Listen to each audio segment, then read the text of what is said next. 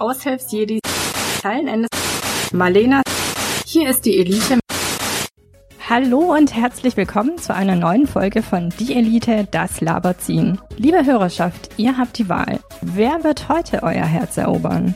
Ist das der Aushilfsjedi, für den es okay ist, wenn ihr abwechselnd für die Getränke zahlt, während er darüber sinniert, dass es die Läden seiner Jugend alle nicht mehr gibt und sich am Ende fragt, welchen Monitor sich eigentlich kaufen soll? Oder ist es das Zeilenende mit dem bergischen Migrationshintergrund, das dir all deine Leibspeisen mit Ketchup und Streuseln verfeinert und erst die Revolution anführt, um dann vernünftig die Überreste korrekt zu recyceln? So, liebe Hörerschaft, ihr müsst euch jetzt entscheiden. Also viel Spaß dabei. Hier ist die Elite. Danke, Sonja. Ja, diese Stimme kennt man. Denn wer die erste Staffel gehört hat, der weiß, das war Marlena. Eigentlich heißt sie Sonja und ist wieder dabei. Und äh, wer heute auch dabei ist, ist natürlich das Zeilenende. Hallo. Hallo, und ich finde, eigentlich müssten wir der Stimme dann jetzt quasi wieder einen neuen Namen geben, weil, äh, ja, jeder hat hier ein Pseudonym verdient. Äh, nennen wir sie S. -Punkt. Nee, Sonja heißt Sonja, Lisa heißt Lisa und die unbekannte Schöne wird unbekannte Schöne genannt. äh, ja, aber die unbekannte Schöne kenne ich äh, besser als Sonja. Das ist alles sehr verwirrend. Nein, die unbekannte Schöne ist dann noch mal eine dritte Stimme. Also, Also es wird auch noch eine die- dritte Stimme vermutlich Ich- geben. Aber ist weißt die du, unbekannte, ist? ich wollte, äh, d- ist die unbekannte Stimme die Stimme, die jetzt reinquatschen wird? Nein, das ist sogar noch eine vierte Stimme. Heidenei. Und sie ist weiblich. Okay, und, und sie, wird, wird sie auch ein Intro sprechen? Das musst du sie fragen. Hallo, äh, unbekannte äh, Stimme bisher. Hallo, ich möchte aber nicht unbekannt bleiben. Ich bin Mandy Lensing. Wunderbar. Dann erzähl doch mal, wer bist du denn überhaupt? Also, Also außer deinem Namen, den kennen wir jetzt schon. ich bin auch eine unbekannte schöne Stimme. Und ich schreibe Bücher. Beziehungsweise habe ich meinen ersten Debütroman äh, Roman rausgebracht, einen Mystery Psychothriller. Und den würde ich euch gerne vorstellen heute. Okay, kommt nach dem äh, ersten Debüt das zweite Debüt? Es kommt ein zweiter Teil. Verdammt, Was? der Witz hat nicht gezündet. Nein, hat er nicht. Das, das ist okay, du, du musst das ja noch üben. Äh, zum ersten Mal in einem Podcast? Nein, es ist das zweite Mal. Ja. Siehst du, dann darfst du noch üben. Okay, darf ich. Ich bin auch tatsächlich nicht mehr ganz so aufgeregt wie beim ersten Mal. Das ist wunderbar. Du hast wahrscheinlich auch ganz kräftig davor ähm, nochmal eine Runde im Block gelaufen, Gebechert, schön ja. ausgepowert. Ach, gebechert. Ja, die Frau hat äh, das zeilenendische Geheimrezept zum erfolgreichen Podcasten gelesen. Ja, ja, ich habe schon davon gehört, was du so tust. Die guten Sachen oder die schlimmen? Das ist äh, subjektiv. Das war eine sehr weise Antwort. Wunderbar. Ähm, mag, magst du sonst noch äh, was über dich erzählen oder wollen wir direkt ins Gespräch einsteigen? Ja, ich denke, wir steigen ein. Da wird sich alles weitere erklären, sonst nehme ich euch nachher noch was vorweg. Okay, ne, die Frage war ja jetzt tatsächlich, äh, also du bist Autorin. Äh, ist das dein Hauptberuf? Nein. Lebst du davon? Nein. Das ist tatsächlich eigentlich nur etwas, in Anführungsstrichen, was auf meinem Lebensplan, auf meiner To-Do-Liste stand, was ich machen wollte. Hauptberuflich bin ich Pädagogin, selbstständig und ähm, ja, alleinerziehende Mutter von zwei Kindern und studiere am Abend noch ähm, Psychotherapie. Oh, wunderbar. Also pädagogisch könnte ich noch ein paar Tipps brauchen, äh, wie ich das Zeilenende besser erziehen kann. Ja, also ich habe auch meine Grenzen. Die hatte bislang noch jeder, der mich erziehen wollte.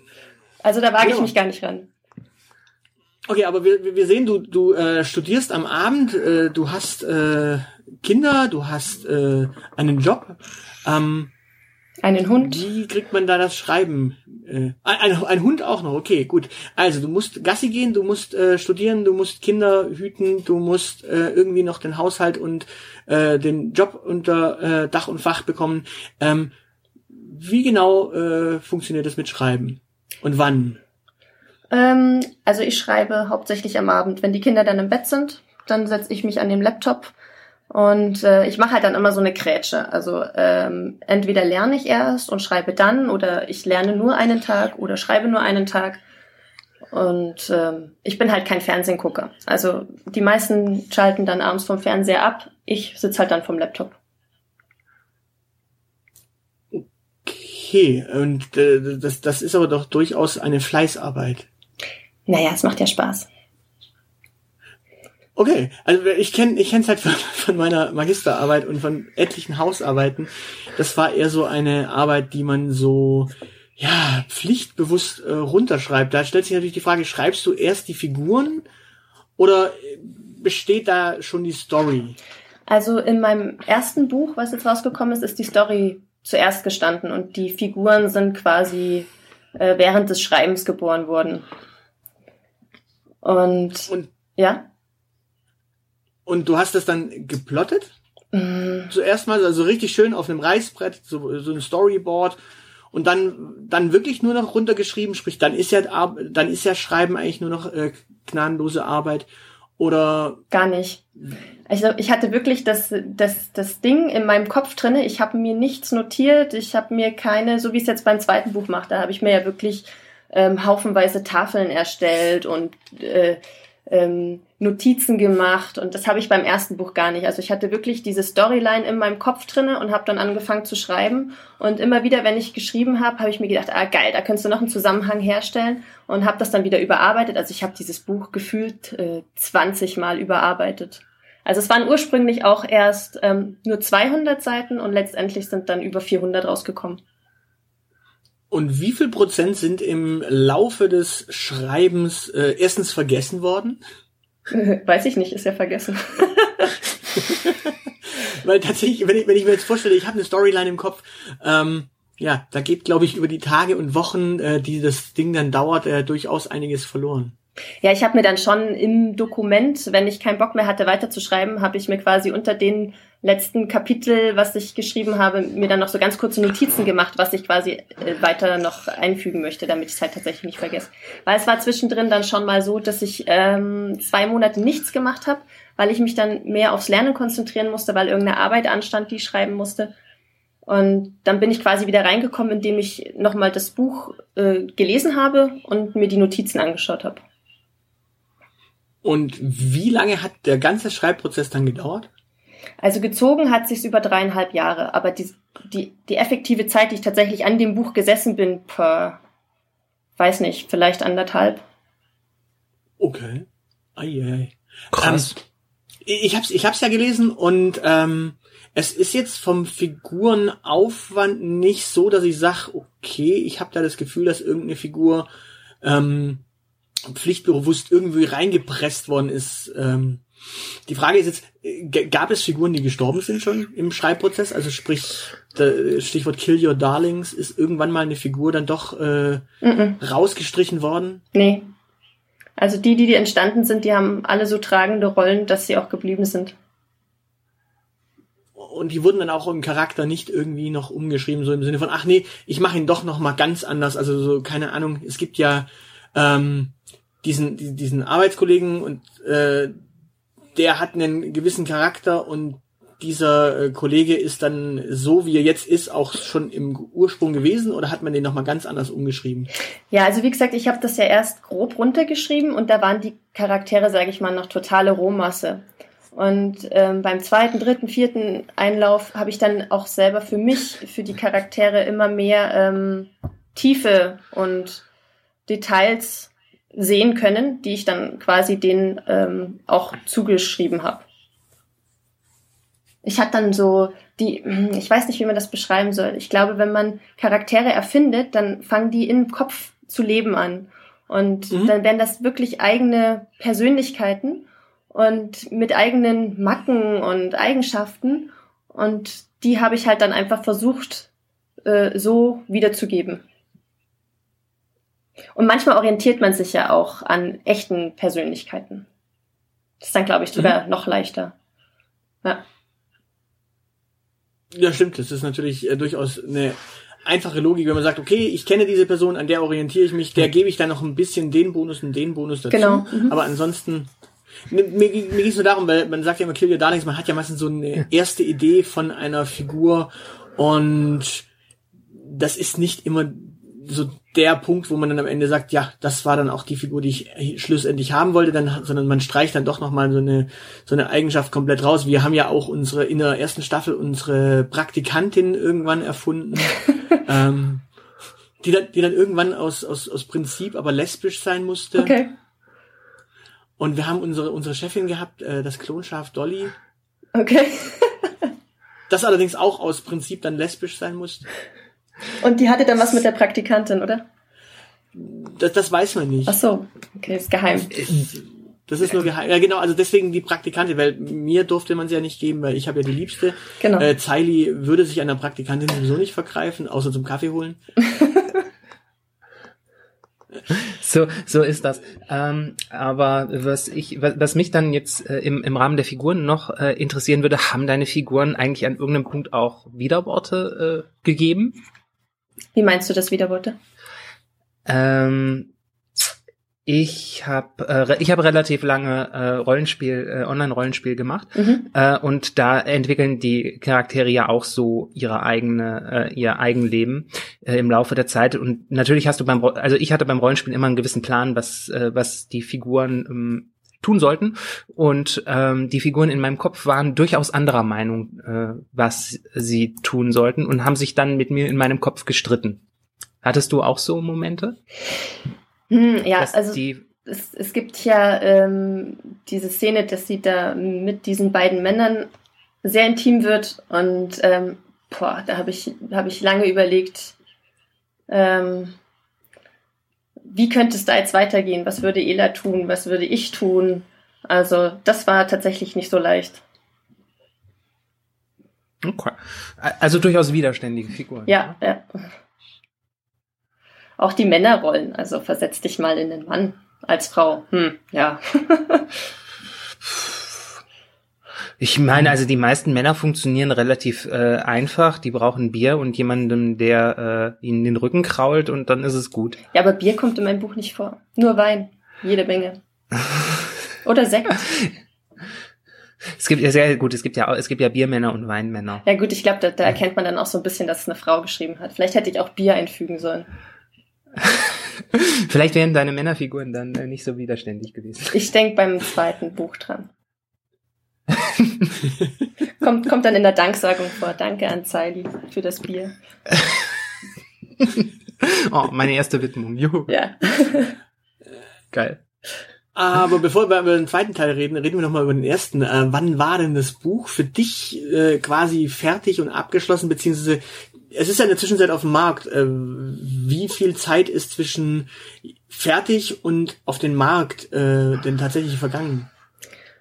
Boah, also ähm, abgabebereit war es für mich persönlich nie. Also ich hätte noch tausendmal drüber schreiben können und mein damaliger Freund hat halt gesagt, haus endlich raus. Und dann habe ich mir gedacht, ja okay, wird sowieso keiner lesen, haus das raus.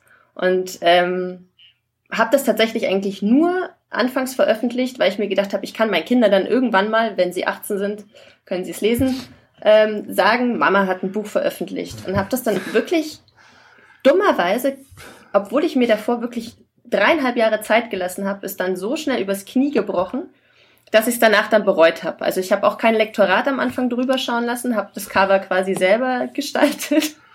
Und ähm, dann kamen die ersten Rezensionen, die richtig, richtig gut waren, aber immer mit dem Vermerk, ja, da sind Rechtschreibfehler drin. Und das Cover ist auch nicht so geil. Und dann habe ich mir gedacht, okay, dann wird's ja halt vielleicht jetzt doch so ein bisschen peinlich. Und ähm, habe mich dann quasi nochmal entschlossen, nachdem es, glaube zwei oder drei Wochen auf dem Markt war, dass ich das ganze Ding nochmal neu aufroll. Hab mir eine Lektorin gesucht und einen, ähm, einen Designer fürs Cover, einen Grafikdesigner und habe das dann quasi nochmal neu gemacht. Und das ging dann echt schnell. Ich hatte echt eine tolle Lektorin. Und dann haben wir das innerhalb von vier Wochen quasi nochmal neu gemacht. So wie es jetzt ist. Oh. Und jetzt ist es aber dann endgültig für dich auch abgeschlossen. Genau. Mhm. Ich musste mir gerade die Pointe verkneifen, dass, als du gesagt hast, der äh, damalige Freund äh, sagte Haus raus und dann hast du ihn rausgehauen. Ähm, ah, ja, meine Gedanken gingen in eine ähnliche Richtung. Er ist der, äh, er ist jetzt der damalige Freund, weil das mit der Buchveröffentlichung nicht geklappt hat. ja, genau, weil er mich gedrängt hat. Nein, nein. und äh, ich kann, ich kann allen äh, Hörern tatsächlich nur versprechen, es gibt noch einen Rechtschreibfehler. Ich habe ihn gefunden. Hör auf, das ist so gemein. Es gibt, es gibt wahrscheinlich sogar, es gibt wahrscheinlich sogar noch äh, mehr als einen Rechtschreibfehler, weil okay. ähm, je, je, mehr Seiten, desto höher ist die Wahrscheinlichkeit, dass ein Rechtschreibfehler drin ist. Ja, natürlich. Das Sie unterbrechen Nein, aber ja. nein, tatsächlich, das, das, nein, das gehört tatsächlich dazu. Ich glaube, ich habe, äh, ich glaube, ich habe noch nie, noch nie einen ähm, einen, einen Katalog oder sonst irgendwas in der Hand gehabt, wo nicht irgendwie ein Rechtschreibfehler ja. ab einer gewissen äh, Menge Text da war. Ja, das stimmt. Ich durfte mal einen Vertrag von einer Agentur lesen. Ähm, der hat so viele Rechtschreibfehler drin gehabt, dass ich kurz davor stand, äh, zu, mich zu weigern, das Ding zu unterschreiben. ähm, also da, da ist dein, äh, da steht dein Buch äh, schon sehr viel besser da. Ähm, Danke. Jetzt, jetzt, jetzt haben wir es aber ähm, auch schon so, so häufig angeteased. Und ich habe mir ein bisschen äh, überlegt, was ich über das Buch erzählen könnte mhm. und bin zu dem Entschluss gekommen, dass ich eigentlich gar nichts über das Buch an Handlung erzählen könnte, ohne zu viel zu verraten, weil ich immer gleich alles erzählen möchte. Äh, ich, ich bin ein alter Labersack. Äh, deshalb, äh, ja, frage ich dich jetzt einfach, worum geht's in dem Buch? Okay, dann mache ich mal eine ganz kurze, spoilerfreie Zusammenfassung. Also, genau. es geht um die Protagonistin Lea, die lebt mit ihrer fünfjährigen Tochter in einem hübschen Häuschen am, am, am, Straßenrand, wollte ich schon sagen, am Stadtrand und geht äh, in die Arbeit als Reporterin und kümmert sich liebevoll um ihre Tochter JD. Alles scheint in Ordnung zu sein, bis sie dann äh, einen seltsamen Traum nach den anderen träumt und sich die Frage stellt, ob und in welcher welche Bedeutung diese Träume für sie haben. Nach jedem Traum passieren dann in ihrer Realität unnatürliche Dinge. Da sucht sie anfangs dafür noch Erklärungen und irgendwann geht das aber nicht mehr und die Grenzen verwischen immer mehr. Was ist dann noch Traum und was ist, was ist real? Ja, und dann beginnt das Abenteuer. Klingt spannend und äh, ja, des, deshalb bist du die Schriftstellerin, weil du dein eigenes Buch besser zusammenfassen kannst als ich. Das ist unglaublich schwer. Unglaublich. Also ich habe mir sagen lassen, ähm, mein Klappentext ist nicht so gut. das Buch ist mega, aber der Klappentext ist dann wohl nicht so gut. Also ich kann das auch nicht zusammenfassen. Ich kann dir ja. was Detailliertes beschreiben, aber was zusammenfassen ist tatsächlich irgendwie auch nicht so meins. Ja, aber also also Waschzettel schreiben ist äh, eh noch mal eine ganz hohe Kunst. Ja. Und das tun die, das tun die Autoren oder Autorinnen, soweit ich weiß, auch äh, ganz selten selber. Das sind in den allermeisten Fällen die äh, Redakteure in den Verlagen, die das dann mhm. schreiben. Und se selbst die können es nicht richtig gut. Ähm, ja, aber also wir, wir halten fest, es gibt äh, eine alleinerziehende Mutter, die äh, gerne schreibt, weil sie ist irgendwie Reporterin. Mhm. Äh, das, da stellt sich mir die Frage, wie viel von dir steckt in der Figur? Ähm, zum einen ist ja die Lea sehr naturverbunden. Also da habe ich viel von mir reingebracht. Die geht auch in einer Szene, geht sie ja auch in den Wald, um quasi sich selber wiederzufinden und über die Dinge nachzudenken, wie die gerade laufen. Mhm. Das mache ich auch sehr gern. Also ich gehe auch sehr gern in den Wald und ähm, nicht zuletzt auch wegen meinem Hundetier. Auch der Umgang mit Ja. der Tochter. Also ich habe auch versucht, ähm, ich glaube, da steckt auch viel mit ihr drinne. Gerade dieses Mausi, was sie so zu ihr sagt. Und der Wahltraum, der ja am Anfang sehr prägnant ist, ähm, den habe ich tatsächlich geträumt. den habe ich damit einfließen lassen. Okay. Genau. Ähm, ja, du, du hast ja gesagt, ähm, die Träume, äh, es sind ja mehrere Träume und Mhm. die, die spielen eine gewisse, die äh, gewisse Rolle. Mhm. Ähm, dann müssen wir wahrscheinlich, und wenn der Wahltraum deiner war, äh, dann müssen wir definitiv mehr über Träume sprechen. Ähm, bist du bereit? Ja. Sehr schön. War denn der Wahltraum, äh, also ich fand die Träume, die sie hatte, ziemlich creepy. Mhm. Ähm, war der mit dem Wahl auch der dein creepigster? Nein, nein. Nein. also Nein, das geht noch schlimmer. ja, ja. als äh, als man man erwacht ähm, man erwacht total durchnässt, als ob man äh, irgendwie mit dem Wal geschwommen wäre. Also es gibt einen Traum, den hatte ich, da war ich noch im Gymnasium. Der lässt mich seitdem, also den kann ich nicht vergessen. Das waren, da bin ich in den Keller runtergegangen vom Gymnasium unten und bin durch einen Raum gegangen und in dem Raum stand ein Bett und der war dunkel. Und dann ging es in den nächsten Raum rein und da stand auch wieder ein Bett. Und neben dem Bett war wie so eine lange Lanze, die bis unter die Decke ging. Und auf dieser Lanze war ein totes Baby aufgespießt. Und dann bin ich weitergegangen und dann war da wieder so ein Raum und da waren so Kachelöfen und hinter den Kachelöfen hat irgendwas gekratzt. Und es hat fürchterlich nach Verwesung gestunken. Mm. Und da bin ich dann zurückgerannt und bin rausgerannt und dann aus der Schule raus und dann war ich auf irgendeiner Hängebrücke im Urwald. Also das war tatsächlich ein Buh. Okay.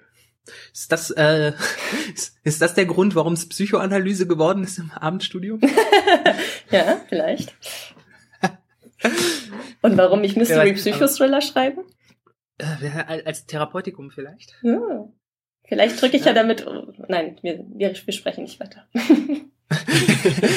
ja, okay. Äh, an, an der Stelle schweigen wir uns aus. Ne? Genau. Äh, ja, Ja, man, okay. man sagt, man sagt ja über Psychoanalytiker, dass sie eigentlich äh, ihre besten Patienten sind. Über, äh, zumindest über freudianische Psychoanalytiker sage ich, dass die einfach nur eine gute Hure gebraucht hätten, aber äh, das ist nochmal was ganz anderes. Oder ganz Ähm, viel Wein. Ah, Wein ist in jeder Lebenslage vollkommen in Ordnung. Nein, Man Ähm. Mandy und ich kommen gut miteinander aus. Das ist doch schön.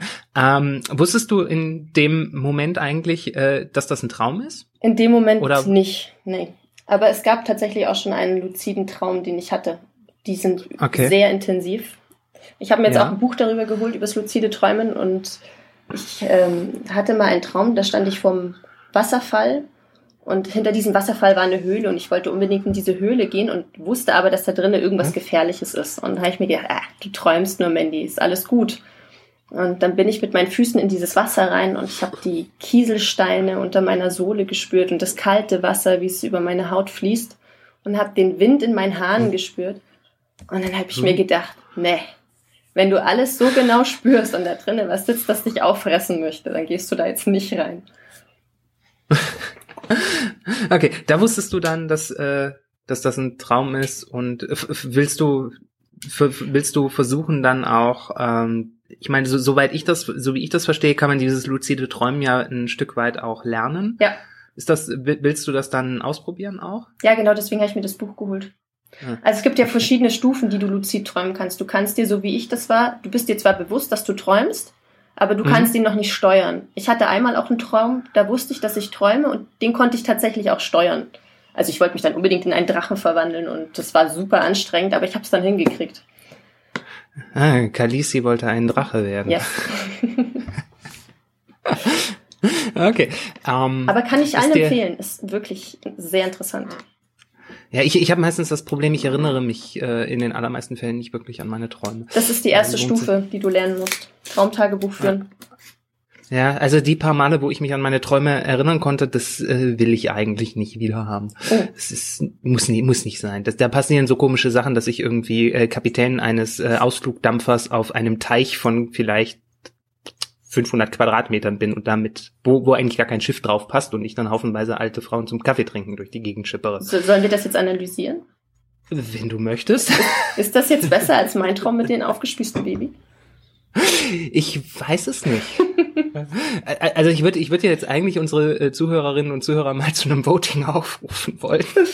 Sch- Schreibt mal in die Kommentare drin, ob die aufgespießten Babys oder der, äh, der Ausflugsdampferkapitän mit alten Frauen und Kaffee besser ist.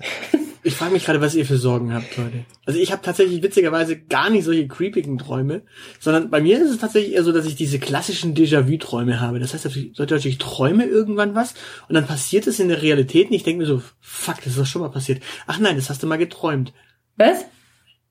Ja, so die Klassiker. Ähm, es, es, es gab auf meinem alten Schulweg ein, ja, einen Bordstein, den ich immer wieder gesprungen bin mit dem Fahrrad. Mhm. Also da habe ich einfach so viel Schwung geholt, dass ich in ihn eigentlich springen konnte. Und eines Tages machte es Radonks und äh, mein Sprung ging daneben und ich, äh, ja, ich bekam den Lenker nicht rechtzeitig hoch, sondern sauste äh, mit äh, dem Vorderrad schön auf die Straße runter und äh, spürte das richtig gut in den Schultern, weil die Schultern zogen erst hoch und sausten dann nach unten, um dann aber mit vollem Gewicht auf dem Lenker aufzukommen. Äh, zu kommen. und ich dachte mir so, ouch, und dachte ich so, fuck, aber das hattest du schon mal. Und dann dachte ich so, Nein, hattest du nicht. Du hast es geträumt. Sprich, diesen Schulweg habe ich irgendwann mal geträumt, dabei den Schmerz in den Schultern gehabt und dann ist es mir irgendwann einfach mal live passiert. Okay, das ist, ja. hat auch was Gruseliges. Aber solange es nur so was harmloses ist. Ja. Ich hoffe mal, dass die meisten Träume im Leben ähm, relativ harmlos sind. Ähm, was, was ich ja erstaunlich finde, ähm, ist dass wir das so gut auseinanderhalten können. Was jetzt, äh, äh, was jetzt Traum ist und ähm, was Realität und dass wir eventuell auch in unseren Träumen, dass uns da durchaus klar ist, dass es eine Realitätsebene äh, gibt, wo wir gerade nicht sind und dass wir in der Realität wissen, dass es so eine Traumwelt gibt. Ja, aber das weißt du ja nicht immer. Also wenn du im Traum bist, gut, du erinnerst dich jetzt vielleicht nicht so oft an deine Träume, aber ich erinnere mich eigentlich jede Nacht an meine Träume und dieses luzide Träumen habe ich recht selten. Aber wenn ich, mhm. wenn ich träume, dann bin ich, ist der Traum für mich in dem Moment ist komplett real. Also ich fühle, ich sehe, ich schmecke, ich rieche, aber ich weiß nicht, dass ich träume. Das weiß ich erst dann, wenn ich aufgewacht bin. Also woher weißt, Sogar, hm? woher weißt du dann, dass du jetzt nicht das, das wollte ich dich gerade fragen. Moment, ich, ich habe hier gerade im, im Handbuch für Podcaster nachgelesen, da steht drin, dass es verboten ist für den Gast, der interviewt wird, dass der anfängt, Fragen zu stellen. Okay, Entschuldigung. Also tun wir jetzt mal so, als ob du das gar nicht gefragt hättest. Ja, okay. Und, äh, ich würde gerne von dir wissen, wie man Traum von Realität unterscheiden kann. Also gerade wenn, wenn, wie du das beschreibst, wenn du echt riechen, schmecken, hören, ähm, sonst irgendwie was konnte? Ja. Ich stelle mir übrigens Riechen eklig vor. Riechen? Und vor allem, ja, ich glaube, ich stelle ich stell mir Riechen im Traum tatsächlich eklig vor. Also wenn man das wirklich kann, weil in der Regel hast du ja dann durchaus zwar sehr positive, aber auch sehr negative Aspekte. Ja, so wie der Verwesungsgeruch. Ja. Genau. Eben. Ja. Wobei ich mich da frage, Moment, da darf ich ganz kurz einhaken.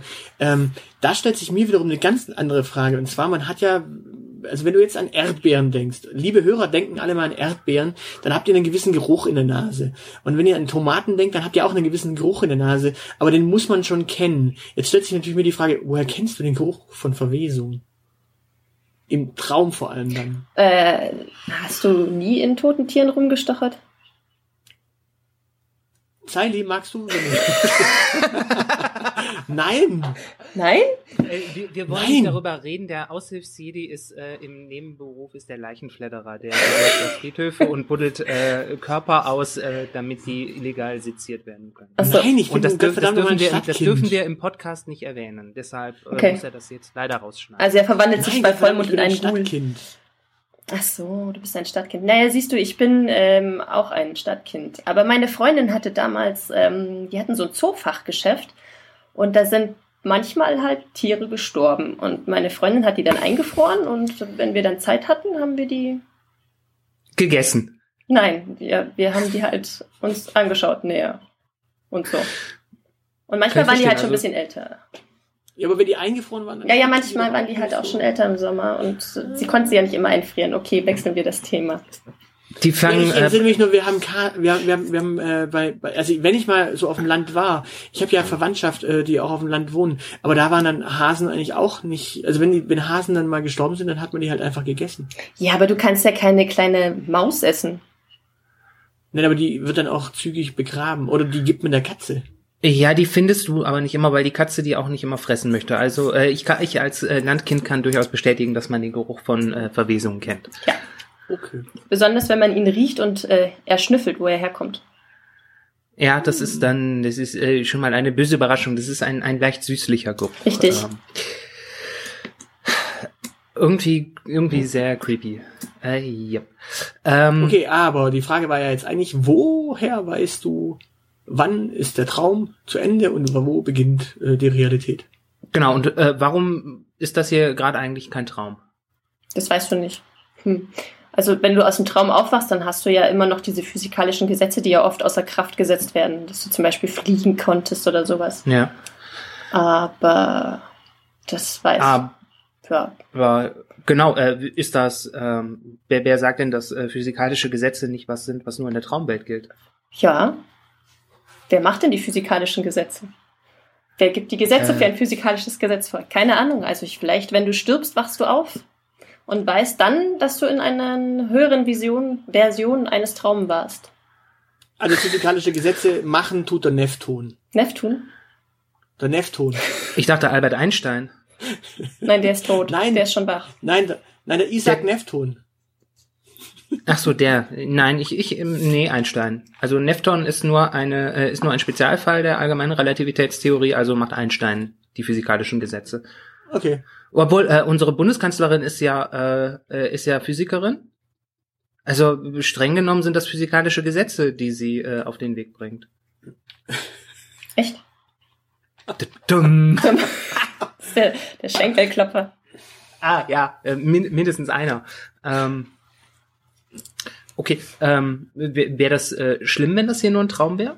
Und du eines Morgens aufwachst und feststellst, dass du äh, Bäckereifachverkäuferin bist? Das fände ich nicht so schön. Ich glaube, dann würde ich auch meine Kinder sehr vermissen. Wie, wie- aber wie kannst du was vermissen, äh, was es nur in der Traumwelt gibt? Ja, du bist der falsche Ansprechpartner, nachdem du ja gesagt hast, dass du nicht so viel träumst. Aber ich glaube, viele hatten das schon mal, dass sie im Traum irgendwas erlebt haben, was so gefühlsintensiv war, dass das, wenn man aufgewacht ist, noch lange nachgehalt hat. Also äh, du für Realitätsflucht bin ich äh, definitiv äh, der richtige Ansprechpartner. Ich bin äh, so weit links, dass es mir regelmäßig wehtut, wenn ich im Kapitalismus wieder aufwache. äh, Nein, also ich denke schon, dass wenn du so einen intensiven Traum hast, der ein ganzes Menschenleben gedauert hat, dass man, wenn man aufwacht, bestimmt etwas vermisst. okay, das heißt, ähm, also der der Normalfall ist nicht, dass man komplette Leben träumt, oder? Habe ich noch nicht. Okay, wo, wo, nur nur um sicher zu gehen. Ähm, Und Aber ähm, ja, das, ich finde das schon spannend. Wenn du dich jetzt entscheiden müsstest, äh, ob du ab so, das heißt, wenn du dich entscheiden müsstest, ob du in deinen Träumen lebst oder äh, in das, was wir gemeinhin für Realität halten, würdest du dich für die Realität entscheiden. Auch Boah. wenn du nicht weißt, dass, ob das die Realität ist. Hm, gute Frage. Kann ich meinen Traum beeinflussen? Kannst du die Realität beeinflussen? ja, Dann kannst du auch deinen Traum beeinflussen. dann möchte ich in meiner Traumwelt leben. Obwohl deine Kinder da nicht sind? Ja, die kann ich da reinholen. Ah, clever. Das heißt, wenn du deine Kinder nicht mehr leiden kannst, könntest du die auch aus deiner, Re äh, könntest du die auch aus der Realität rausschmeißen. Genau, die kann man dann manchmal stumm schalten.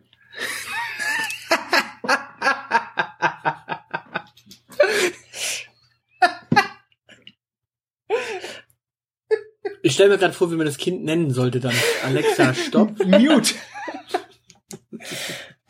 Ja. Entschuldigt mich, bitte, ich bin für die nächsten fünf Minuten raus. Ach, schön. Ähm, ja, dann kommen wir doch mal ähm, zu einem ganz anderen Thema. Ähm, die, das, das, das kann ja auch sehr traumhaft sein, aber in deinem Buch gibt, gibt es ja auch Sexszenen. Ja, Du hattest ja schon, vorhin- schon vorhin äh, angesprochen, dass äh, die Protagonistin tatsächlich zwei Männer so zur Auswahl hat. genau, ja. Wer wünscht sich das nicht? Ich zum Beispiel. Ich wünsche mir das nicht. Das liegt daran, dass du keinen Geschmack hast. Nein, ich wünsche mir einfach keine Männer. So, aber ähm, ja, woran man sich ja immer wieder so ein bisschen stößt, stößt, haha, lustiges Wortspiel in diesem Zusammenhang. wir, lassen, wir, lassen, wir lassen Zeile nie wieder aus diesem Lachanfall raus. Das ist ansteckend. So, äh, jetzt muss aber eine kleine Antwort kommen. Ähm, wie, wie schreibt man gute Sexszenen? Da hat mir eine Freundin geholfen. Die hatte zu dem Zeitpunkt jemanden kennengelernt, mit dem sie sich noch nie getroffen hat. Aber die haben sich die übelsten Sachen geschrieben und sie hat sie mir alle gezeigt. Und ähm, da hat sie mir tatsächlich geholfen. Ich hatte, äh, also sowas wie Fifty Shades of Grey oder sowas habe ich nie gelesen.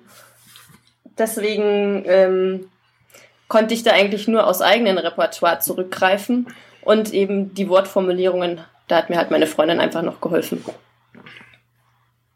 Okay. Und wozu dienen diese Szenen? Weil tatsächlich ist ja die Frage, was sagt, also Sexszenen haben ja meistens äh, einen Sinn, wenn man sie schreibt. Echt? Der Unterhaltung, ja. oder? Warum? Ja, das ist genau die Frage. Also sie, sie, sie dient der Unterhaltung. Ja. Ich habe mich nicht unterhalten gefühlt. Okay, weil zwischen Mann und Frau. Äh, nee, weil äh, ich äh, Sexszenen in den allermeisten Fällen irgendwie peinlich finde. Okay, das heißt, du hast auch keine Fifty Shades of Grey gelesen. Das ist richtig. Das äh, Schlimmste, was ich in meinem Leben gelesen habe, waren die ersten drei von vier Twilight-Romanen und das hat mir gereicht. Ich habe tatsächlich Fifty Shades of Grey den Film gesehen oh. und das Hörbuch stellenweise. Und da habe ich mich aber auch gefragt, so, Moment, ähm, also auch bei Fifty Shades of Grey ist es witzigerweise so, dass die Szenen selbst eigentlich nur der Darstellung ähm, von Sex dienen, aber so gar nicht viel an der Charakterentwicklung wirklich vorantreiben. Ich habe den Film, glaube nach 20 Minuten ausgeschalten. also das Problem ist, du, du, also bei ihm, bei ihm hast du quasi so null Charakterentwicklung. Er zeigt einfach nur so, okay, ähm, ich will da, ich will da, ich will da, ich will da. Sie wiederum nimmt dann irgendwie, sie hat vielleicht eine gewisse Charakterwandlung, weil sie dann quasi irgendwann auf dieses Spiel einsteigt, aber so wirklich viel vorantreibt es nicht. Ich meine, die meisten BDSMler sagen ja auch, dass das äh, eigentlich so die vanillaste Version von äh, BDSM ist. Mhm. Ich wollte es einfach getan haben, sagen wir es so. Das okay. ist okay. Gehört zur Bucketlist dann einfach des Autors, ne? Einmal eine schlechte Sexszene zu schreiben. Oh, sie war doch nicht schlecht.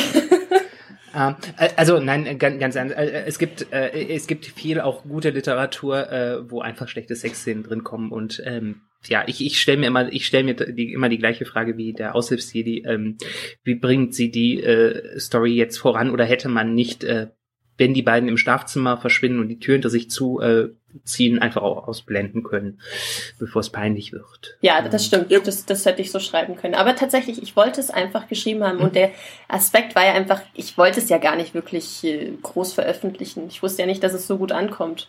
Und ich mhm. wollte es einfach geschrieben haben und es macht echt Spaß. Also okay. es gibt eine Szene, es gibt eine Szene, die, die tatsächlich sogar an der richtigen Stelle irgendwie aufhört. Das muss ich dazu sagen. Da, da, da war ich dann tatsächlich sogar, das ist, okay, jetzt kommt wieder eine Sexszene. Hm, na ja, gut, dann lies halt mal. Äh, und dann war die aber tatsächlich, endet die aber tatsächlich an der richtigen Stelle. So, so wirklich, die, also ich verrate jetzt nicht welches ist, aber es ist nicht die Protagonistin, sagen wir es mal so. Mhm. Ähm, und das war die Szene, wo ich dann dachte, okay, die ergibt an der Stelle ah. tatsächlich so eine gewisse Sinnhaftigkeit, weil sie einfach nur ähm, ja, relativ nüchtern äh, und äh, knallhart das Ganze runterschreibt. Ja. Okay, ja, da, da bin aber, ich bei dir. Aber wir haben auch in dieser Szene, und da, da kommen wir jetzt mal zu einem, äh, ja, zu einem etwas knackigen Thema. Ähm, in allen Sexszenen ähm, wird nicht verhütet. Warum? Warum? Also, da habe ich jetzt mal eine ganz knallharte Antwort drauf weil du nicht alles in einem Buch schreibst, genauso wenig wie du alles in einem Film siehst. Du siehst nicht, wann die Protagonisten aufs Klo gehen, wenn sie mal müssen, ja. Du siehst auch nicht, wann sie dir ständig irgendwas einkaufen oder in den Hals schieben, weil sie Hunger haben. Ich denke, es gibt einfach Sachen.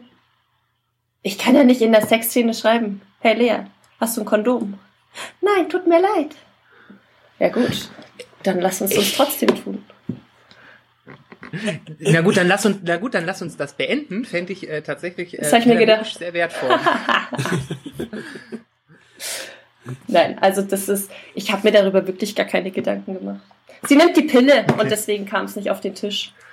Und, und die andere Sexszene, die nimmt dann auch die Pille. Nein, die nimmt auch die Pille. Die hat die Spirale. und okay. STDs sind auch kein Thema. Was? STDs. STDs. Nein, nein. Gibt's in dieser Welt nicht. Ah, weil, clever. Mhm. Ähm. nee, weil, weil, tatsächlich, weil tatsächlich, wie gesagt, diese eine Szene, da dachte ich mir so, okay, da ergibt die, die kurze, knackige und äh, knallharte Schilderung ja eigentlich Sinn, aber da habe ich dann auch gedacht, ja, aber warte mal, stopp mal, nein, war, also bei der, bei der einen Person dachte ich, okay, gut, die ist halt einfach sorglos, aber die andere dann so auch sorglos und so, ah, Ja, aber hast du schon mal ein Buch mit einer Sexszene gelesen, wo die sich echt über die Verhütung unterhalten? Ähm, gibt es in gerade in der neueren Jugendliteratur immer mal wieder ähm, tatsächlich finde find ich äh, eigentlich viel, noch viel zu wenig. Ähm, das ist auch so, so mein Punkt. Okay, ähm, ja. Jugendliteratur das macht das tatsächlich auch nochmal mehr Sinn. Ja, aber das ist ja kein Jugendbuch, ja. das ist ja wirklich erst ab 18. Ja, aber du hast, du hast ja. doch die, du hast doch tatsächlich, ähm, also gerade gerade mit diesen ähm, Verhütungsgeschichten hast du doch die wunderbare, die wunderbare Brutalität auch bei zwei Kerlen dann auch nochmal, dass du quasi sagst, okay, ähm, sie versucht möglicherweise ähm, mit dem einen vielleicht auf der Couch, mit dem anderen im Bett oder was weiß ich, äh, und, aber sie muss ja dann irgendwie trotz allem das Verhüterli auch im Mülleimer irgendwie verschwinden lassen und so weiter. Also, das sind gerade solche Sachen, die man halt tatsächlich nochmal mit reinbringen kann. Okay. Ja, aber ich habe, ich hab, wenn es dich beruhigt, nicht vor, nochmal eine zu schreiben. Das war einmal ganz nett und äh, ich glaube nicht, dass das nochmal kommt.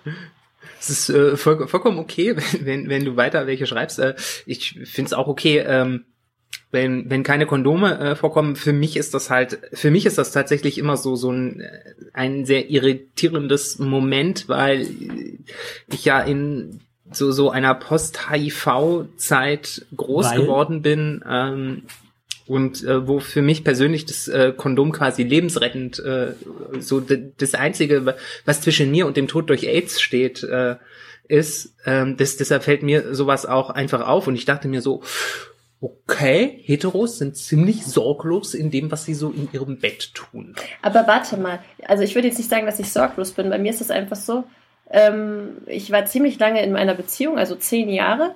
Und da kam das natürlich nicht auf den Tisch, weil da, da brauchst du kein Kondom mehr, wenn du verheiratet bist.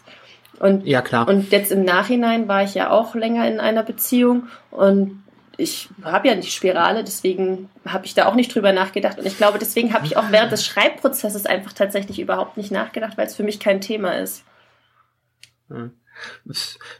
Vollkommen okay. Ich finde das, ich finde das sehr schön, wie, äh, wie sich daran zeigt eigentlich, dass äh, wie, wie unsere Lebenswirklichkeiten auch das ähm, gestalten, was wir künstlerisch tun. Ja. Eigentlich ich meine, in, in diesem Podcast werden ja auch irgendwie äh, immer nur, äh, letzten Endes immer nur, wird, wird es um Grinder Tribes und um Pickup Artists gehen, weil das irgendwie mal äh, Teil unserer Lebenskulturen äh, gewesen ist oder ist. Herr Aushilfsjedi. Nee, eigentlich bin ich jetzt gar kein Pickup Artist gewesen. Naja, du bist mehr so der Grinder Tribe Typ. Wir werden, wir, okay. wir haben ja, wir haben ja, wir haben ja auch beide eine Online-Vergangenheit und das ist ja auch eine Möglichkeit, darüber zu sprechen. Also also wir, wir wissen jetzt, ähm, dass die Protagonistin ähm, Sex mit äh, zwei verschiedenen Männern hatte. Ähm, und äh, du hast zwar gerade versucht, die ganze Situation zu retten, es waren keine Gummis im Spiel, aber irgendwie wurde verhütet. Können wir uns denn wenigstens auf eine Fortsetzung freuen, wo äh, sie schwanger wird und sich fragen muss, wer der Vater ist? Es gibt ja das Phänomen bei Katzen, dass die von zwei Männern gleichzeitig schwanger werden können. Vielleicht, vielleicht tritt ja dieser Fall auf. Aber das wirst du okay. nur erfahren, wenn du weiterliest. Das heißt, es wird eine Fortsetzung geben. Genau, das hat man ja vorhin schon angesprochen. Also es wird definitiv einen zweiten Teil geben. Aber ohne äh, Sexszenen, leider. ja. Äh, wenn du dieses leider hörst, also äh, praktischer Tipp am Rande, vielleicht solltest du ähm, so ein Buch 2a machen ähm, wo, wo die Story vorangetrieben wird und dann eine Story 2b für äh, frustrierte äh, Männer jenseits der 40, die seit vielen Jahren in einer Beziehung stecken und dieses Buch besteht nur aus Sexszenen. Ja, gut, aber die Sexszenen müssen kurz und knackig sein und an der richtigen Stelle abbrechen. Ja, gut, also ich meine, also der, das, das Lesepublikum ist auch nicht mehr so ganz knackig, dann müssen die äh, Sexszenen auch nicht mehr so knackig sein. Aber genau das hat er ja angepriesen, sie war so hart und knackig. Nein, in dem, in dem Fall, in dem Fall ging es tatsächlich darum, dass, dass, also die anderen waren ja auch nicht äh, gerade die Ultra ähm, Seitenfüller. Also das ist ja das, ja, die das Schöne. Äh, also wenn, wenn du so, wenn du so bei Fifty Shades of Grey irgendwie mal bist, dann machst du einfach mal Skip, dann zehn Minuten und dann äh, kommt er. Das ist schön, da kannst du dann einfach mal zehn Minuten skippen und dann bist du auch in so einem Buch schneller durch. Ähm, nee, aber an der Stelle war die dann tatsächlich einfach auch so, so wie sie beschrieben war, einfach nur ja passend einfach zu der Situation. Da dachte ich so, okay, ja, da ergibt das dann auch Sinn, weil tatsächlich sind sie ja alle relativ kurz. Ja. Das ist halt meine ja, Erfahrung. ja, du, das ist, wenn, wenn, Männer involviert sind, dann ist es meistens relativ kurz und freudlos. das gehört so zum Leben dazu. Ähm, sehr schön. Hast du äh, schon angefangen zu schreiben? Ja, habe ich. Aber es ist jetzt noch nicht so wahnsinnig viel, weil ich, wie gesagt, wieder die Grätsche zwischen Studium und äh, Schreiben hinkriegen muss. Ich habe nämlich im März dann meine Prüfung. Deswegen, ähm, aber ich Mhm. habe... Abschlussprüfung? Ja, genau. Ich habe schön geplottet, wup. schön geplottet und schöne neue Charakterentwicklungen mir aufgeschrieben. Und ja, 57 Seiten sind es bisher. Respekt. Mehr als ich jemals geschrieben habe. also zumindestens äh, fiktiv. Und am Stück. Hm. Ähm, Ich glaube, ich habe mal, ich hab mal äh, 120 für so eine Magisterarbeit hingelatzt. ja, das zählt nicht. Aber Normseiten oder so DIN A4-Seiten? Äh, den vier Seiten. Ja, das ist ja dann auch ordentlich. Ja, aber wissenschaftlich bedruckt. Das heißt anderthalbfacher Zeilenabstand, links, rechts, äh, Linksrand, Rechtsrand. Also ja. Ja, trotzdem. Ja, außerdem zählen wissenschaftliche Arbeiten nicht mehr. Das ist äh, wissenschaftliche Arbeiten nicht. Das ist, äh, da wird sehr viel geplottet und äh, dann füllt man mit Fußnoten auf. Ähm, Ja, er hab alles runter macht, gell? Bitte? Wie er alles schön runter macht. Ja, aber ich habe eine andere Frage. Du hast, du hast jetzt äh, gerade angedeutet, äh, du warst verheiratet, du warst äh, in einer langen Beziehung. Das heißt, du bist jetzt Single und hast ja jetzt eigentlich quasi gerade nach Corona dann so die große Suche vor dir vielleicht. Äh, und da stelle ich einfach unheimlich gern unseren Gästen äh, die Frage: Was ist dein Klassiker äh, Anmachspruch im Club, auf der Straße, im Online? Wie machst du die Typen klar? Boah, ich mache keine Typen klar. Echt, nein, ich mache sowas nicht. Dafür bin ich viel zu schüchtern. okay. Dann, Meistens werde ähm, tatsächlich ich angesprochen. Dann für den Fall, dass du äh, mal einen Typen ansprechen möchtest, versuch's doch äh, mal mit, hey, ich habe ein Buch geschrieben, da sind Sexszenen drin, soll ich sie dir vorlesen? Kommt gar nicht billig. Du könntest es, wenn er, da, kurz. wenn er dann noch nicht weggerannt ist, könntest du es mit, sie sind auch ganz kurz, oder möchtest du mir beim Korrigieren helfen? Wir könnten auch die Szene nachstellen, damit ich mir sicher bin, dass so alles authentisch rüberkommt. Hey du, ich, ich brauche ein, ich brauch eine Figurenaufstellung für meinen Roman, es geht um Erotik. Ich habe aber keine Ideen für ein paar Szenen. Möchtest du dir ein paar Einfälle einbringen? Hallo, mein erstes Buch war ein Bestseller. Ich schreibe jetzt am zweiten. Wie schaut's aus? Da kommen auch Sexszenen vor. Möchtest du für Inspiration sorgen? So. Damit sie dieses Mal auch länger werden. Meine Sexszenen waren bislang immer sehr kurz. Wie lang sind deine? Aber bitte, lass uns über Kondome sprechen. Und über Gummis in der Toilette. Nein, nein, im Mülleimer, Entschuldigung, du hast Mülleimer gesagt. Äh, ja. An, an, meinen, an meinen Sexszenen wurde kritisiert, dass nicht verhütet wurde. Nimmst du die Pille? Ach, herrlich. Ja, ich bin mir sicher, da finde ich bestimmt einen ehrenhaften Mann, mit dem ich es bis zum Lebensende aushalte. Du Optimistin. Ja, ja. Nur gute Erfahrungen, weißt du? Ah, Ja. okay. Ja, also bi- bislang mit denen, die bis ans Lebensende, äh, mit denen du es aushalten wolltest, das hat ja formidabel funktioniert. Mhm. Mhm. Aber jetzt habe ich beschlossen, ich warte auf den Mann in glänzender Rüstung, der im Pferd vor mir steht. Also nicht im Pferd, auf dem Pferd.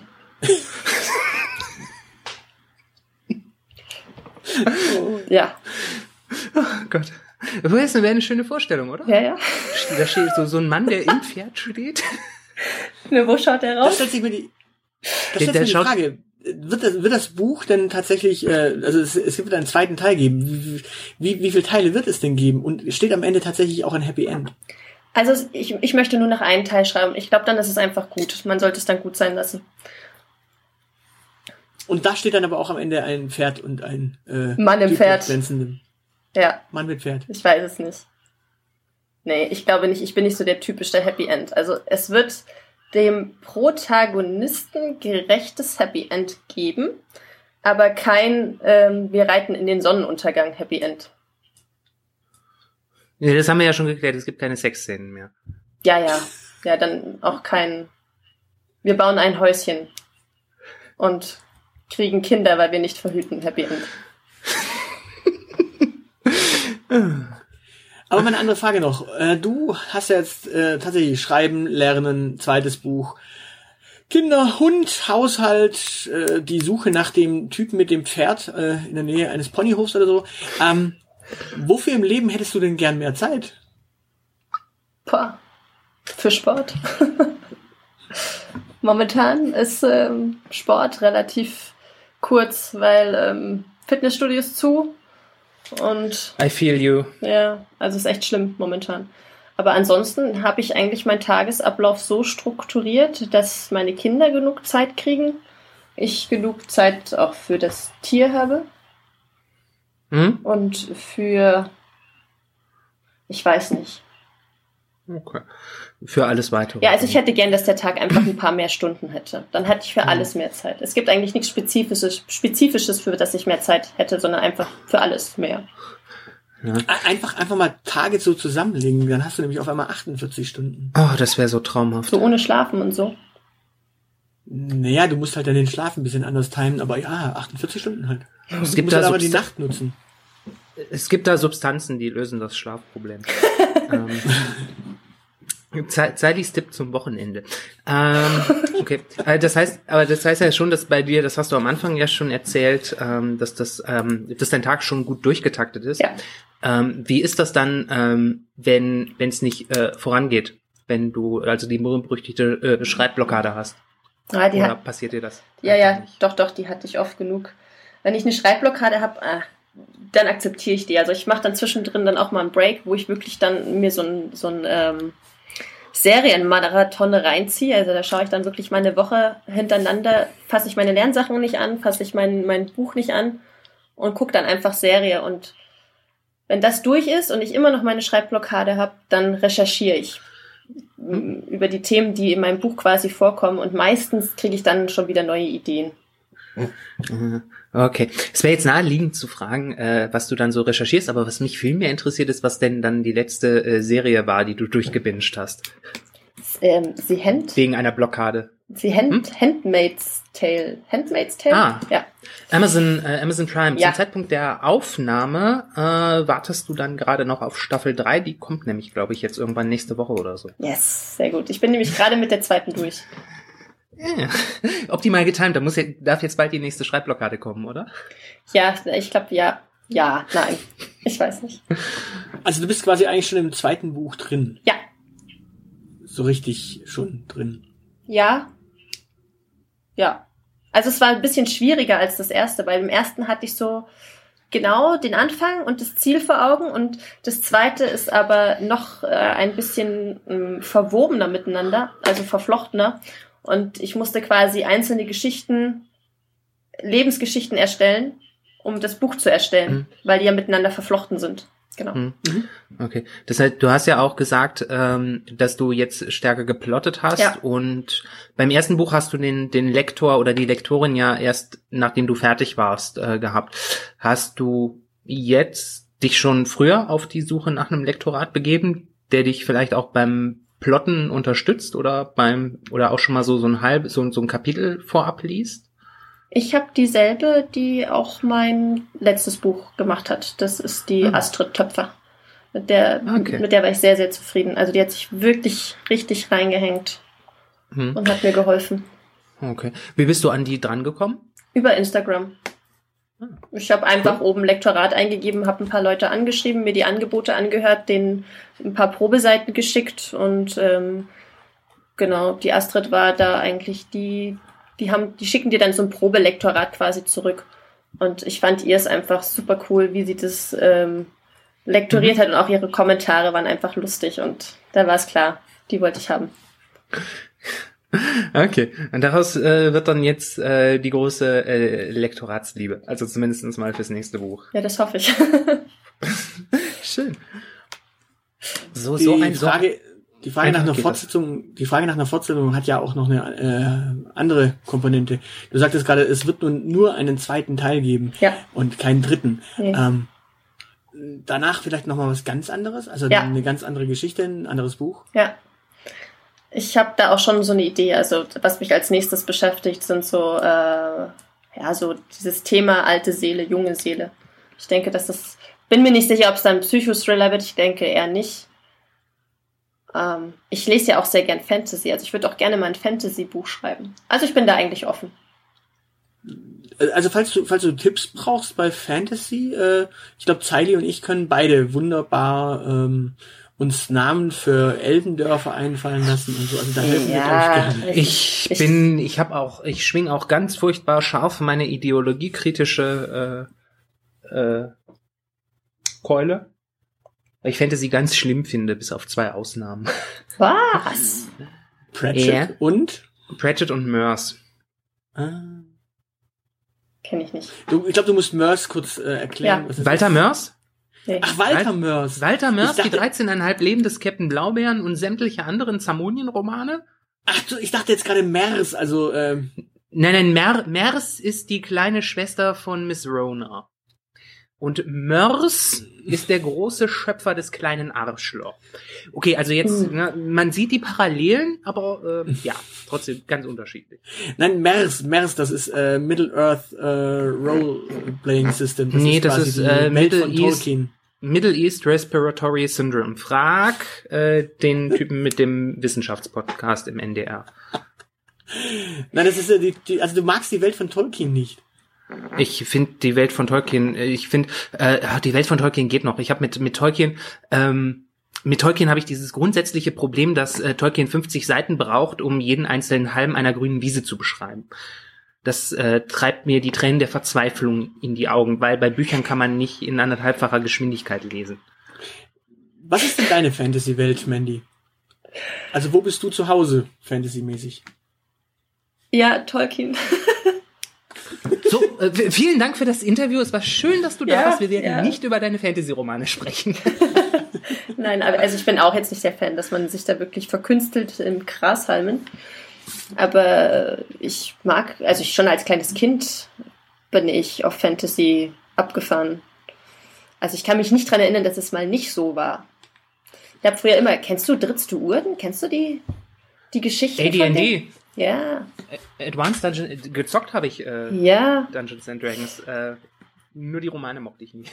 Da, da war ich noch ein kleines Mädchen, da habe ich die schon gelesen. Also das ist so allgemein, diese ganzen Elben, Orkse und so, das ist Geil. alles meins. Du, du hast die echt fiesen Abenteuer des äh, Dunkelelfen Drist gelesen als Kind? Ja. Das erklärt vieles. Warum, das erklärt auch, warum man Psychothriller schreibt. Ja, die habe ich alle durch. Also ich weiß nicht, ob er immer noch welche schreibt. Gibt's den noch? Äh, das ist äh, äh, Era Salvatore, glaube ich, Ja, genau, gewesen. genau. Ne? Äh, ich glaube, der schreibt sogar immer noch. Äh, da, da möchte ich bitte die Hand nicht für ins Feuer legen und auch so insges insgesamt möchte ich das eigentlich nicht. Ähm, ja. Also das, äh, also Dungeons and Dragons gibt es noch. Das hat äh, im Zuge des Lockdowns auch irgendwie noch mal eine gewisse Belebung erfahren. Das hat auch bestimmt noch mal. Das kam da auch bei Stranger Things vor, dass sie das gespielt haben. Und bei Big Bang Theory. Ja, ja da war ich früher auch. Also ich hatte früher mein allererster Freund mit äh, 15. Der hat das auch gespielt und da war ich auch mal mit dabei. Das fand ich auch ziemlich cool. Ja. Habe ich mal mit meinen Kindern ähnlich gespielt, da mal eine Abwandlung davon. Cool. Also Ja. wir waren DSA-Spieler. Ich wollte, ich wollte, das wollte ich gerade vorschlagen. Ich weiß nicht genau, wie alt deine Kinder sind, aber wenn sie im Alter sind, äh, um Rollenspiele zu machen, dann ist DSA, glaube ich, ein ganz hübscher Einstieg in die Welt. Die ist auch noch recht harmlos eigentlich. Also 10 und frisch 5. Ja gut, also mit dem Zehnjährigen könnte man eigentlich anfangen, so erste DSA-Abenteuer zu spielen. Ja, oder die, die äh, Einzelabenteuer zumindest von DSA. Ja, ja, klar. Die, keine große Kampagne, aber so ein hübsches kleines Einzelabenteuer. Nein, nein, Einzel Einzelabenteuer sind diese, sind diese Geschichten, bei denen Ach, du meinst so die- diese Fortsetzungsgeschichten hattest auch. Ah, die Insel der tausend Gefahren, diese äh, Einspielerabenteuer. Genau solche Sachen sind es dann eher. Also das war dann auch schon. Das gab's auch für DSA, da konntest du dann auch mit, äh, mit Würfeln und mit Kämpfen schon so ein bisschen, aber da ist dann halt schon nicht mehr diese hundertprozentige Rollenspielfrage geklärt, sondern wirklich so diese Fortsetzungsgeschichte. Das ist auch nicht schlecht. Mhm. Habe ich auch gerne gemacht früher. Willkommen zu Die Elite, der Nerderziehungspodcast. Ja, wir haben das schon mit Würfeln gemacht. Also der Kleine ist da recht pfiffig, der zählt die schon zusammen. Das fanden die echt, Cool. das fanden die echt cool. Da habe ich gesagt, äh, hab denen so eine Story aufgebaut und dann mussten sie durch die Playmobil äh, Burg Ja. stiefeln mit ihren Figuren und da die, die Drachen kloppen. Ja, cool. Wäre wär das nicht was für dein für deinen Fantasy-Roman? Einfach die äh, die Welt, die da entstanden ist, die in die in Romane zu gießen? Muss halt noch blutiger werden, ja. Eine Sexszene oder so. Wie bitte? Und eine Sexszene. Zwischen Dämonen. Oh, oh. Ach je. Ja, das, das wird Das ausgewürfelt. Ja, aber das, das wird Das wird der Peitschenpenis und da kannst du dich ja dann voll verkünsteln. Also ich habe mal, ich habe ja, mal, ich hab ja meistens schön. Halblinge gespielt, deshalb würde ich auch einen Halblingsschurken für die Sexszene in die Runde schmeißen. Als Standgebläse. ja, für einen Minotaurus oder sowas. oh. Das, das sind so, das sind so Momente, dann, da sucht man sich dann als Illustrator fürs Cover auch irgendjemanden, der Hentai malt, oder? Ja, aber die können. Nein, nein, das sind ja Dämonen. Also er muss dann auch Dämonen malen. Mit Tentakeln, ja. Ja, Tentakelpenis. Was war denn, was war denn, was war denn deine äh, Figur dann in Rollenspielen? Ich meine, bei mir ist es äh, urig bekannt. Ich trage Hoodies, also war ich Ma Magier. Hm. Also ich war zu meiner WoW-Zeit. Äh, willst du raten? Ähm, Schurkin. Ja, ich hab's dir schon mal gesagt. Gell? Nein. Verdammt. Und welches Volk? Äh, du meinst welche Seite? Ähm, weil Völker, da Horde. steige ich dann, ja, Horde, aber bei Völkern, da steige ich komplett aus. Da gibt's wahrscheinlich in der Zwischenzeit 20 auf jeder Seite. Blutelfin, behaupte ich. Nein. Ich war auf der guten? Seite. Nein, ich war auf der guten Seite. Ich Oh. war eine Nachtelfe. Ah. Ja, Naja, aber immerhin spitze Ohren. ja, spitze Ohren. Voll klischeehaft. Haben die nicht alle spitze Ohren, außer Menschen? Ähm, ich glaube, Orks haben auch haben Orks spitze Ohren in WoW? Wenn du sie anspitzt, ja. Ich spitz dich gleich an. Es ist mir egal, was die Liebste dazu sagt, aber du wirst angespitzt.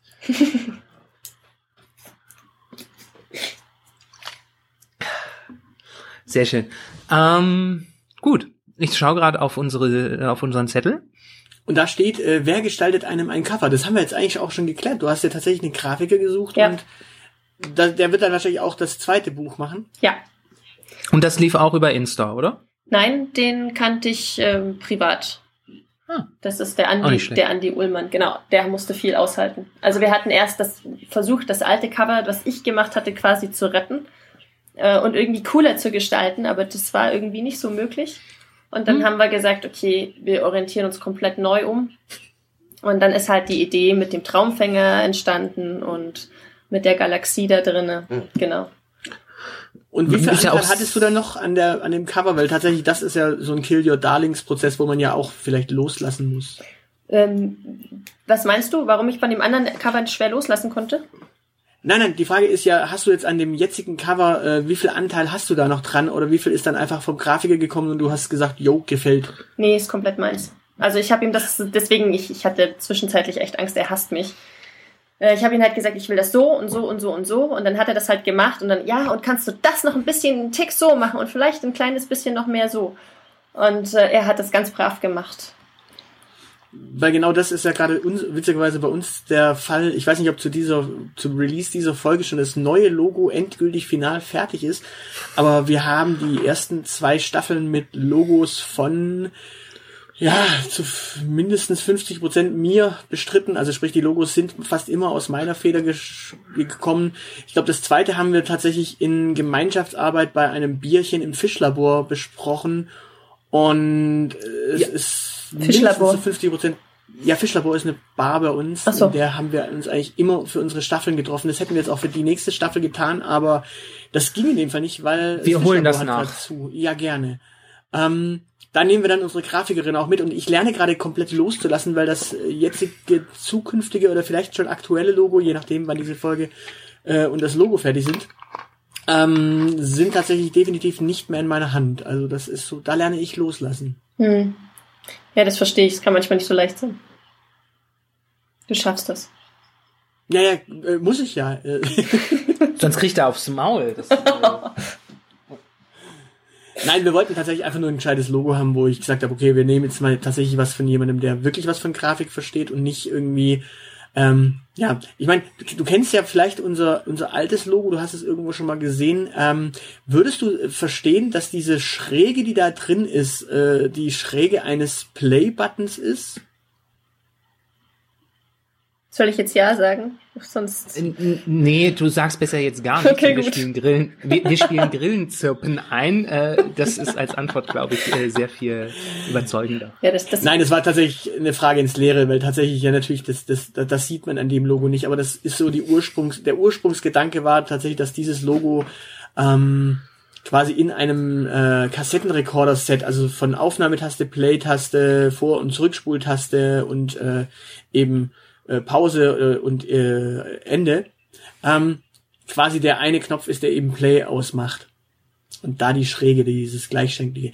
Und deswegen, wie viele Gedanken sind da denn tatsächlich dann in dein äh, Cover in so eine Tiefsinnigkeit reingeflogen und wie viel sind da tatsächlich einfach nur, ja, gefällt drin?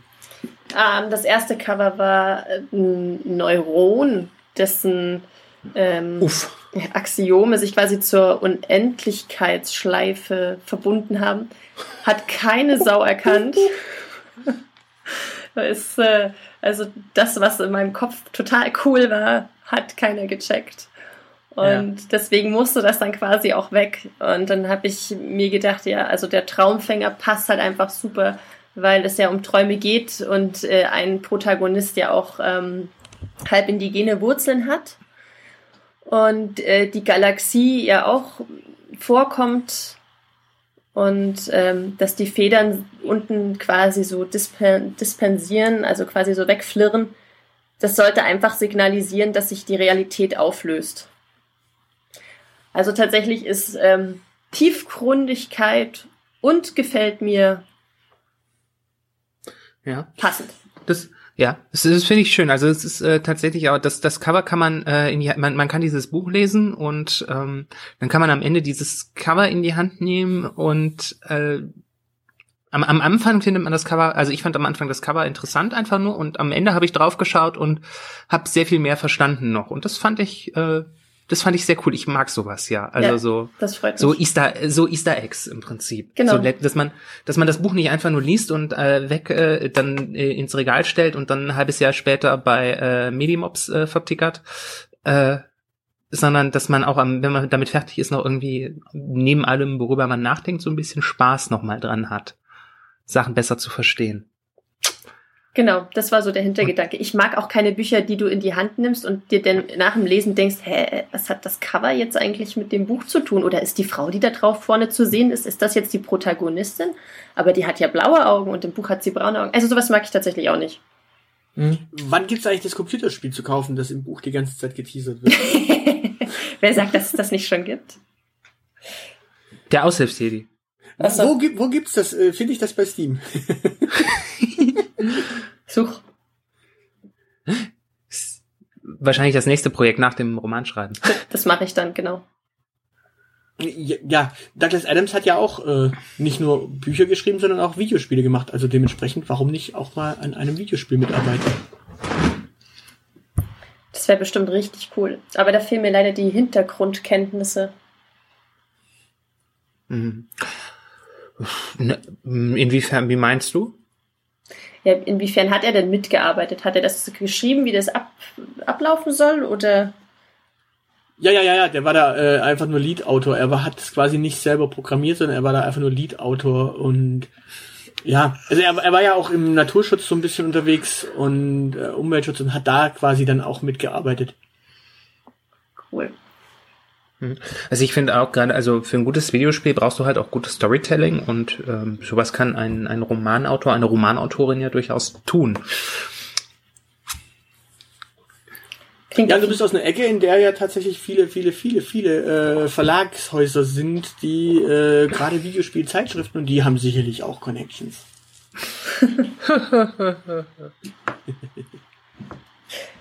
Ja, wir haben ja das Random House, da sitzen ganz viele drin. Hm. Ja. Wobei die machen nur Buch, die machen noch nicht mal Zeitschrift, soweit ich weiß. Tja, das weiß ich jetzt gar nicht. Wüsste ich jetzt nicht. Das ist Bertelsmann. Ähm, nee, wenn die noch ein Zeitschriftengeschäft haben, dann in einer anderen, ähm, in einer anderen Unternehmenssparte.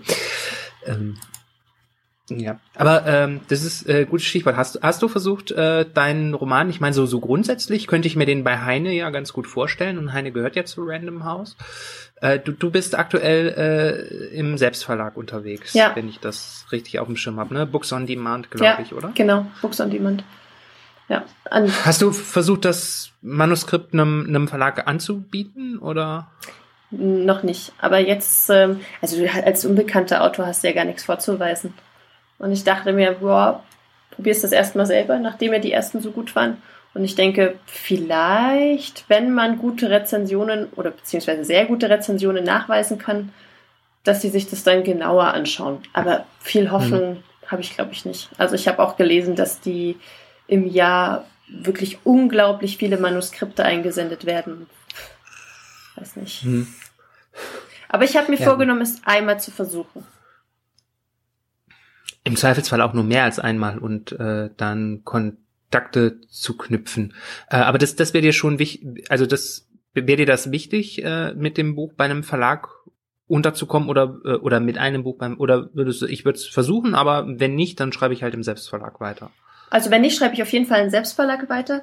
Wichtig wäre es mir in dem Sinne nicht, aber es wäre, glaube ich, um einiges ähm, komfortabler.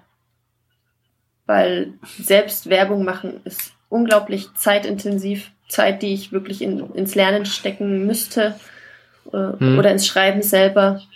Ich bin ja, wie gesagt, auch noch ähm, voll berufstätig. Die habe ich einfach nicht, dass ich mich da jetzt so reinhängen könnte, da wirklich Werbung zu machen. Weil, also meine Erfahrung mit der Verlagswelt jetzt von der anderen Seite her ist tatsächlich auch, ähm, dass du darauf, dass du zwar unterstützt wirst beim Marketing machen, aber ähm, den Bass musst du selber ähm, erzeugen. Ja, aber die Unterstützung Das wäre ja heißt- schon viel wert. Genau. Äh, gut, das, äh, genau, so in Podcast müsstest du weiter selber gehen und wahrscheinlich das auch akquirieren. Ja, Die würden nur vorher das Vorgespräch wahrscheinlich mit dir, äh, mit uns führen. echt? ähm, so, ja, so ungefähr. Oder das Briefing für dich übernehmen, was du sagen sollst und auf welche Frage du bitte nicht antworten sollst. Okay, ja gut, das klingt schon wieder so eingrenzend, dass ich glaube, ich auf sowas gar keine Lust hätte. Ja, aus deiner Buchbeschreibung äh, entnehme ich auch noch zwei Sachen, die wir tatsächlich nicht in unser Skript aufgenommen haben, über die ich nachgedacht habe. Die hat dann aber das Zeilenende nicht aufgenommen. Ähm, du komponierst auch. Ja. Ich habe mir vor zwei Jahren das Klavierspielen selber beigebracht. Äh, Boah, und, Respekt. Genau, und mache jetzt quasi meine eigenen Klavierstücke. Und wenn ich ein neues Klavier Klimblim gemacht habe, dann schicke ich das zu einem Freund und der legt dann Geigen drüber. Oder Trommeln. Ja. Also ich könnte noch eine Maultrommel äh, liefern. Und ich könnte dir aufs Nee. Maul trommeln. Nein, ich hätte noch eine Ocarina hier und ich hätte noch Maultrommel. Maultrommel kann ich schon ein bisschen schon so. Ocarina ist noch ein bisschen weit weg. Ich habe eine Ocarina, ich habe eine Ocarina daheim. Der kleine, der kleine Aushilfslink. Ja, mein, mein Sohn ist ein unglaublicher Zelda-Fan und deswegen habe ich Master Schwert, ähm, das Schild, ich habe eine Ocarina, ich musste ihm ein Link-Kostüm nähen, weil das gibt's für so kleine Stifte nicht zu kaufen. Ja, ich habe alles von Zelda da. Ich, ich sehe schon, also zum, äh, zum großen äh, Zelda-Podcast äh, laden wir dann deinen Junior als Gast ein. Ja, Perfekt. Siehst du, so funktioniert Marketing. Ne? Dann bist du nämlich in der Folge indirekt wieder präsent und dann müssen wir wieder mal zumindest zwei, drei Sätze über dein Buch sprechen. ja, das kommt dann so aber ganz im Hintergrund. Wir können das so unterschwellig einbauen. So, kauft ihr Buch, kauft das Buch. Ja, da erzählt dann der Kleine halt also, meine Mama hat übrigens auch ein Buch geschrieben. Genau. Ich, hab, ich hab's gelesen. Alle Szenen. Alle Szenen. Alle. am am besten die haben mir die. Sexszenen gefallen. nein, nein, stopp. Nein. Ja, ähm, und da kommen wir auch schon zu der zweiten Frage, die ich äh, aus, aus deiner Rezension oder aus deiner Zusammenfassung lese. Du bist aus Lutherstadt Wittenberg.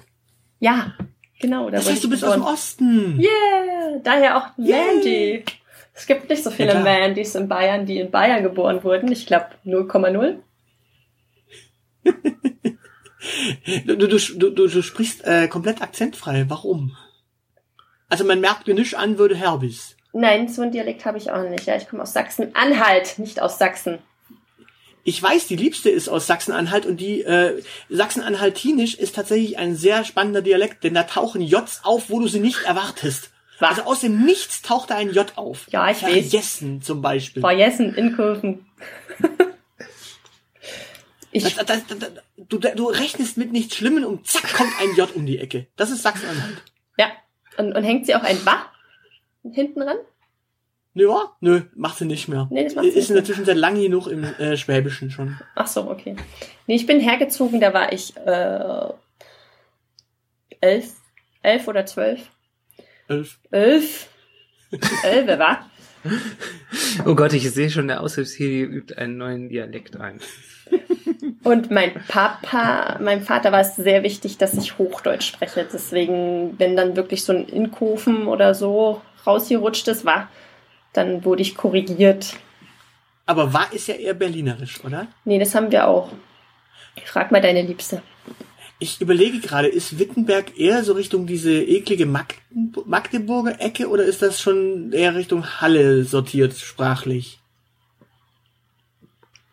Tja, Die Berliner sind, die Berliner sind einfach alles zugezogene Sachsen-Anhaltiner. ja, eigentlich sprechen wir wie die Berliner, bloß ohne Icke. Dann ist es eher Richtung Magdeburg schon orientiert. Oh je. Ähm, nee, die Liebste ist tatsächlich aus Halle. Ah, Halle Saale. Hannes. Also genau genommen, genau genommen ist er aus Merseburg. Das ist das mit den Zaubersprüchen. Genau. Mit den Zaubersprüchen? Mer Merseburger Zaubersprüche sind äh, ein äh, uraltes äh, Ding, sie äh, Althoch althochdeutsche Rundenschrift oder ir- irgendwie äh, Mer Merseburger Zaubersprüche spielen jedenfalls in der Mittelaltermusik eine gewisse Rolle. Bevor ich mich hier bevor ich mich hier germanistisch äh, blamiere, das ist irgendwie auch ein ein wichtiges Zeugnis. Da geht es um so so Schutz. Äh, da geht es um so, so, so Schutzzauber, so, keine Ahnung, d- dreh dem Hahn vor Sonnenaufgang dreimal den Hals um äh, für eine reichhaltige Ernte. Solche Sachen stehen da irgendwie drin. Da dämmert irgendwas. Da dämmert irgendwas, ja. Erzähl weiter. Nee, dann müsste ich erst den Wikipedia-Artikel aufmachen, bevor ich hier Okay, okay, weiter nein. äh, Dann lass das. klugscheißen will. Der Aushilfs-CD hat ja äh, gesagt, dass wir im Namen alberner und minder seriöser werden dürfen. Das heißt, in der letzten Staffel hätte ich jetzt noch irgendeinen Scheiß gelabert. In dieser Staffel nur, wenn ich recherchiert habe. Okay. Also ab sofort nur noch recherchierten Scheiß. Genau, nur noch recherchierte Scheiße. Äh, genau, das heißt, äh, bitte freut euch auf die nächste Folge Inside AfD. Recherchierte Scheiße.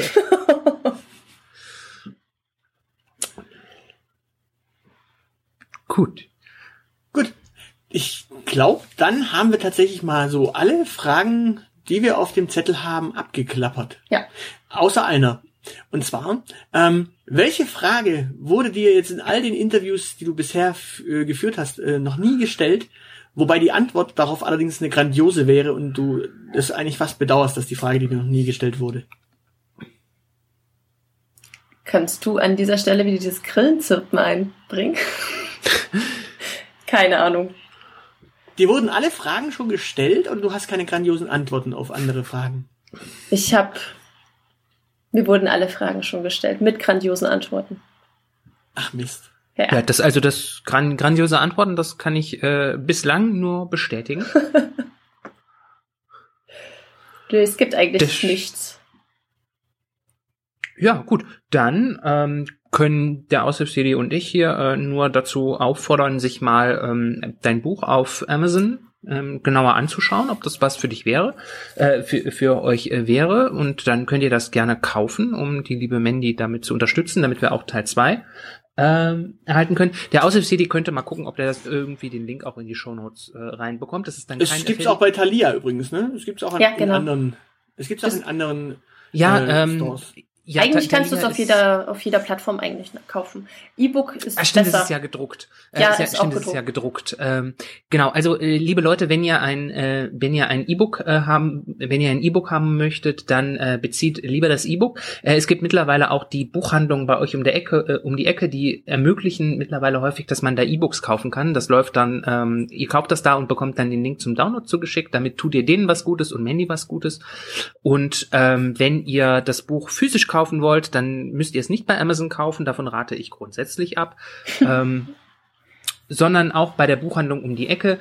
Äh, Im Zweifelsfall auch ähm, irgendwo im Internet, vielleicht nicht unbedingt bei Thalia, weil Thalia äh, ja so auch so eine gewisse Monopolstellung mittlerweile innehat, nachdem sie sämtliche anderen kleinen Ketten geschluckt haben. Aber kauft das Buch, wenn es euch gefällt, wenn ihr Mandy sympathisch fandet und äh, sie, äh, wir euch mit dem Gespräch ein bisschen Bock drauf gemacht haben. Und Genau. genau, und ich habe hier noch, ich habe hier noch einen Hinweis. Ähm, bei Thalia steht, andere Kunden interessierten sich auch für, also äh, quasi äh, Leute, die Mandy lesen, lesen auch. Und jetzt haltet euch fest: A Promised Land von Barack Obama. Also ich meine, besser kann man es nicht erwischen. Genau. Dank, so, danke. damit äh, würde ich sagen, ähm, die letzten Worte gebühren Mandy und die müssen mindestens so stark sein wie Yes We Can. Genau, und ich sag schon mal Tschüss und äh, überlasse wirklich Mandy das letzte Wort. Also ich bedanke mich recht herzlich für dieses lustige Interview und danke auch allen Zuhörern. Fertig. Nee, du musst noch Tschüss sagen. Tschüss. Tschüss. Tschüss. Tschüss. So, dann kann ich jetzt auf Stopp stellen, ne? Ja.